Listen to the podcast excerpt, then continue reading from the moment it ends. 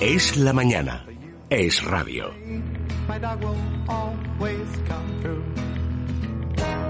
All he asks from me is the food to give him strength. All he ever needs is love, and that he knows he'll get. So I love my dog as much as I love you. But you make the fade, my dog will always come through. Pues en punto, las once y media, una hora menos en las Islas Canarias, y recibimos a, un invitado que ya ha estado con nosotros en ocasiones anteriores, es Nacho Paunero. Eh, si siguen ustedes esta sección y este programa, sabrán que es el presidente de la Asociación Protectora de Animales El Refugio. Y probablemente muchos de ustedes, los que viven en la Comunidad de Madrid, acaben de verlo recientemente en unas fotografías con Cristina Cifuentes, con la presidenta de la comunidad, en las que, mm, pues, quienes llamaban la atención no eran ni la presidenta ni el presidente del refugio, sino los dos canes, los dos perritos que los acompañaban. ¿Por qué? Porque era una eh, presencia poco habitual la de estos animales en un sitio al que hasta ahora no estaban invitados. Es el metro de Madrid. Nosotros sí que hemos visto en numerosas ocasiones perros guía bajar al suburbano, bajar al metro, quiero decir, entrar en el tren y, y por supuesto también en los autobuses, pero era una iniciativa que llevaban peleando por ella desde el refugio desde hace ya, pues Nacho, ¿cuánto tiempo? Muchos años. Muchos años. Muy, buenas a todos. buenos días, efectivamente, porque es algo muy habitual en otras capitales europeas, ¿no? sí, desde luego. Eh, estamos, eh, en el refugio estamos de enhorabuena, porque el que los perros puedan entrar en el metro de Madrid pues es una, una cosa fantástica. Y no hemos hecho nada más que copiar no hemos hecho otra cosa, hemos copiado a, todas las capitales europeas. Nosotros éramos la última. Y además se nos había adelantado Barcelona, sí, ¿eh? hace dos años. Que nosotros fuimos allí, estuvimos allí viéndolo y dijimos, esto en Madrid tiene que ser ya. Y bueno, y dar las gracias a, la presidenta de la Comunidad de Madrid que, ha sido valiente. Eh, Cristina Cifuentes ha sido valiente y también Metro de Madrid en hacer algo que tenía que ser ya normal. Es que lo anormal era no poder ir con tu perro en el metro. Vamos a hablar de los pros y de los contras porque hay que decirlo todo. Se trata de una iniciativa para muchos polémica. De hecho, hace un ratito nos enviaba un, oyente un tuit, eh, nos decía, yo tengo perro, pero sin embargo no voy a meter a mi perro en el metro por el problema de las alergias de otras personas.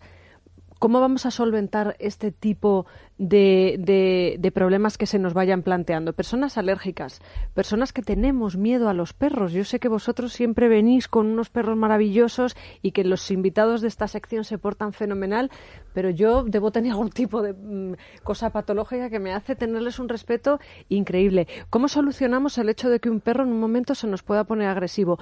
Y luego la mayor crítica, que para mí es la más importante, eh, los dueños los dueños que permiten que sus perros, pues eso, se pongan agresivos, hagan sus necesidades o no sean respetuosos. ¿Cómo vamos a luchar contra esto, Nacho? Bueno, yo con eso lo contesto con otra pregunta. ¿Y cómo lo han hecho en Berlín? ¿O cómo lo han hecho en Lisboa? ¿O cómo lo han hecho en París? ¿O cómo lo han hecho en Barcelona? Estamos copiando algo y estamos normalizando algo.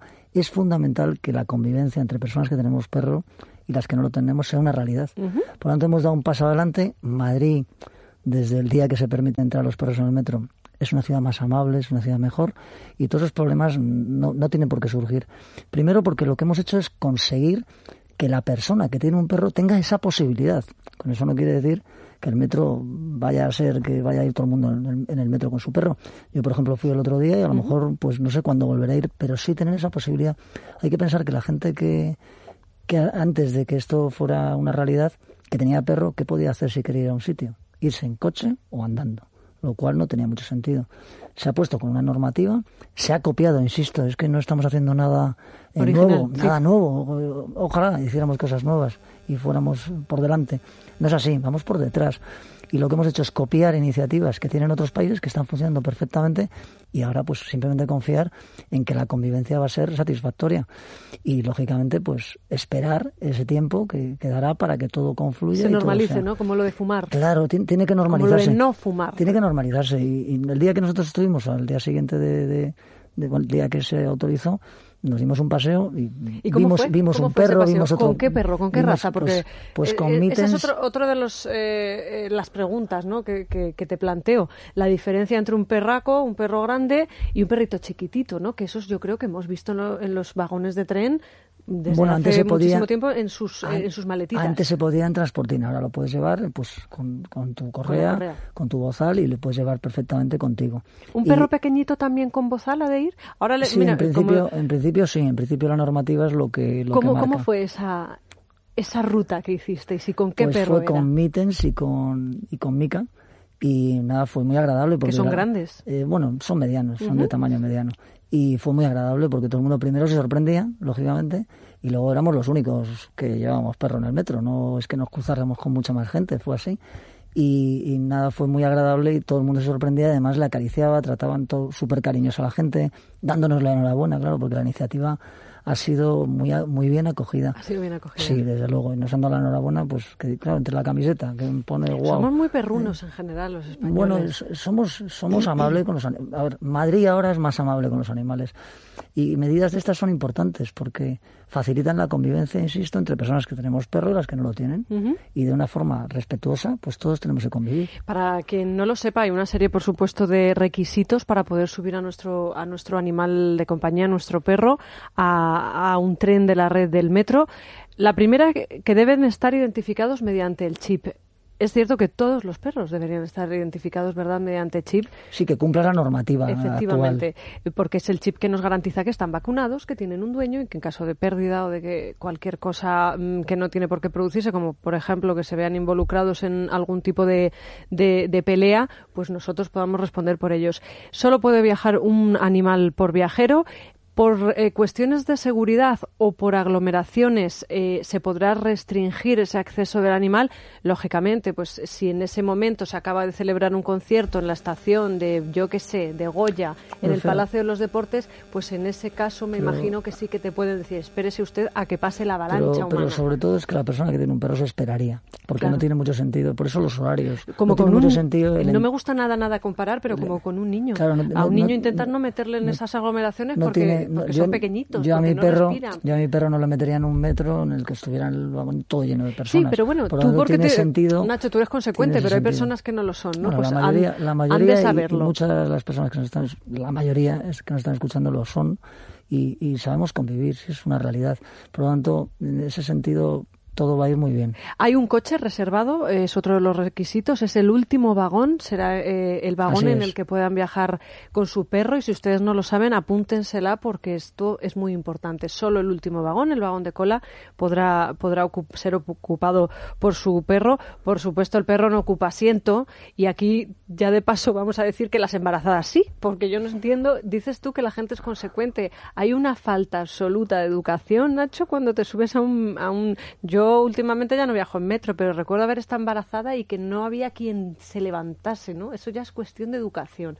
O sea, tiene que ver más con, la urbanidad que con cualquier otra cosa. Tienen que llevar bozal, tienen que llevar una correa que no mida más de 50 centímetros. Imagino que para que el dueño, pues en algún momento determinado, pueda dar un tirón. Que puede ser flexi también. Efectivamente, los perros no pueden utilizar las escaleras mecánicas. por su seguridad. Tienen que ir eh, por la escalera normal y eh, en el caso de los ascensores no deben obstruir puertas, no deben entrar si alguien se siente violentado, que es lo que te decía yo del miedo, ¿no? Yo a lo mejor un espacio pequeño con un, con un perro que me está blisqueando. No te sientes cómoda. No me siento, más que cómoda, no me siento segura, fíjate, eh, sea, sea el, el tamaño del perro que sea. Y por supuesto, uno de los requisitos más importantes, pase lo que pase, el responsable es el propietario. Es que tendemos mucho a criticar al animal cuando el animal hace sus deposiciones en medio de la calle y la culpa no es de él, la culpa es de quien no las está recogiendo, porque no es el perro el que tiene que ir con la bolsa, ¿no?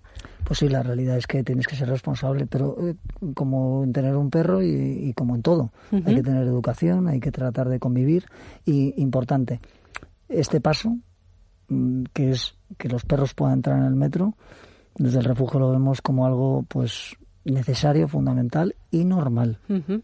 normal, que antes no lo era en Madrid y ahora ya lo es. Se nos eh, pasa el tiempo volando, pero no quiero eh, desaprovechar el hecho de que estés aquí en el estudio, Nacho, para preguntarte por esa iniciativa que no sé cómo está, mm, no sé si todavía se ha aprobado por la Asamblea de Madrid, de la venta y exposición de animales en las tiendas de animales, de esos perritos, pues pues yo lo reconozco que he llevado a mis hijos a verlos ¿eh? detrás de los cristales porque son ternísimos, porque tienen esos papelitos de periódico y están jugueteando con ellos.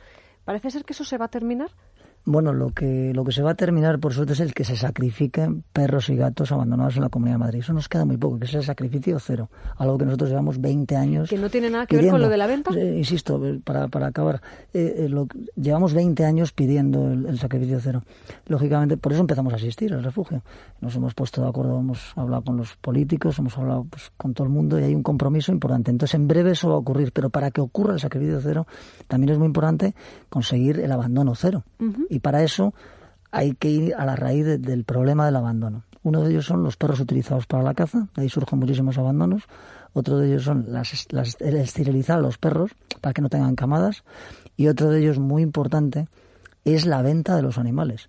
El limitar esa venta de alguna manera y que los animales no estén expuestos al público y que sean objeto de consumo. La compra por lo tanto, compulsiva, la compra compulsiva. Por lo tanto, nosotros en ese sentido estamos contentos porque eso va a ocurrir y son medidas que van a ayudar a que seamos mejores con los animales, a que se abandonen menos animales y a que el sacrificio cero sea una realidad, que es lo que venimos pidiendo desde el refugio desde hace mucho tiempo. Me imagino que esta es la época mala, ¿no? Llegan las vacaciones y, y, es la época... ¿No es la peor? es peor después de Navidad. Épocas malas ya son todas, la verdad es que... ¿130.000 perros abandonados al año? Sí, eso es lo que la cifra que han dado, perros y gatos, la cifra que han dado el último estudio y desde luego tenemos que, que sobre todo, importante, se me ha olvidado una cosa, mm, para conseguir el abandono cero también fomentar la adopción jamás comprar. Por lo tanto, va una cosa añadida con la otra. Me hablado de un tema que nosotros queremos que eso ocurra y va a ocurrir en la Comunidad de Madrid y que ya ocurre en, Barcelona. Y sobre todo, sobre todo este tema y todas las campañas que hemos hecho en ese sentido, si alguien quiere y está ahora escuchándonos, puede verlo en el refugio.org porque está todo el seguimiento del sacrificio cero, del todo, también está el vídeo que has dicho, entrando con Mittens y, y Mica en el Metro de Madrid con la presidenta y eso en el refugio.org lo puede ver quien quiera. A los que no tenemos perro, eh, si yo ahora mismo me hago con uno adoptado, ¿me garantiza el refugio que ese perro va a ser un buen animal? Que no se va, no sé, es que existe todavía la sensación de que un perro adoptado no se va a portar como uno que tú has eh, cogido cuando era bebé. Lo más importante que pedimos a la persona que quiere tener que quiera adoptar un perro es que tenga la inquietud de quererlo tener como uno más de la familia. Para eso hay que querer, porque no es obligatorio tener un, perro, nadie te obliga. Por lo tanto, en el momento en que quieres y quieres tenerlo como uno más de la familia, lo que no tiene ningún sentido es comprarlo. Lo que hay que hacer es adoptarlo. Nosotros, pues lógicamente, primero los conocemos a todos. Y luego quien quiera, ahora mismo los pueden ver perfectamente. En nuestra web están todos puestos, en el refugio.org, se ven las fotos de ellos y, y es muy sencillo. El adoptar es algo que no tiene, eh, no tiene sentido que una persona vaya a una tienda y compre un animal habiendo miles y miles de animales abandonados. Y ahora me pongo en, el, en el, la perspectiva del propietario de la tienda. ¿Admitiríais que se pudiesen adoptar perros en tiendas de animales? Bueno, lo que, lo que sí se va a admitir, es la idea es que se exhibirlos, quiero decir. claro, lo que sí se va a admitir es que se pueda, eh, por catálogo, el comprar en criaderos. Eso es lo que por lo visto la ley va, va a permitir. Pero insisto, desde el refugio nosotros qué es lo que queremos, que no se vendan animales. ¿Qué es lo que queremos? Que la gente adopte perros y gatos, que en un país como España es lo que tienen que hacer. El refugio.org, tomen nota si todos ustedes están, si alguno de ustedes está pensando en, en adoptar, en acoger un nuevo miembro de la familia, si usted está pensando también en deshacerse del animal, pues eh, pónganse en contacto con las personas expertas, no lo dejen tirado en un campo, en una gasolinera o en medio de una autopista para, para mayor peligro encima de todos los que pasen por ahí. Nacho, como siempre, muchas gracias por estar aquí. Un, honor tenerte, un placer eh, contar con tu opinión y a viajar en el último vagón ahora con, con esos eh, animales de compañía. Gracias. Estamos de enhorabuena, a viajar en el metro de Madrid con nuestro perro. Bueno, nosotros hacemos una parada. Eh, le recomiendo que si no tiene Movistar Televisión, acudan ahora mismo a cualquier servicio de Movistar y se hagan ustedes con todas las promociones que nos ofrecen, porque están de estreno en el cine con los mejores títulos, están de estreno en las series con las mejores series, tienen además toros, todas las ferias, las últimas ferias y toda la actualidad que las rodea y por supuesto el deporte que en verano tampoco termina, se llama Movistar Televisión. Es la mañana, es radio.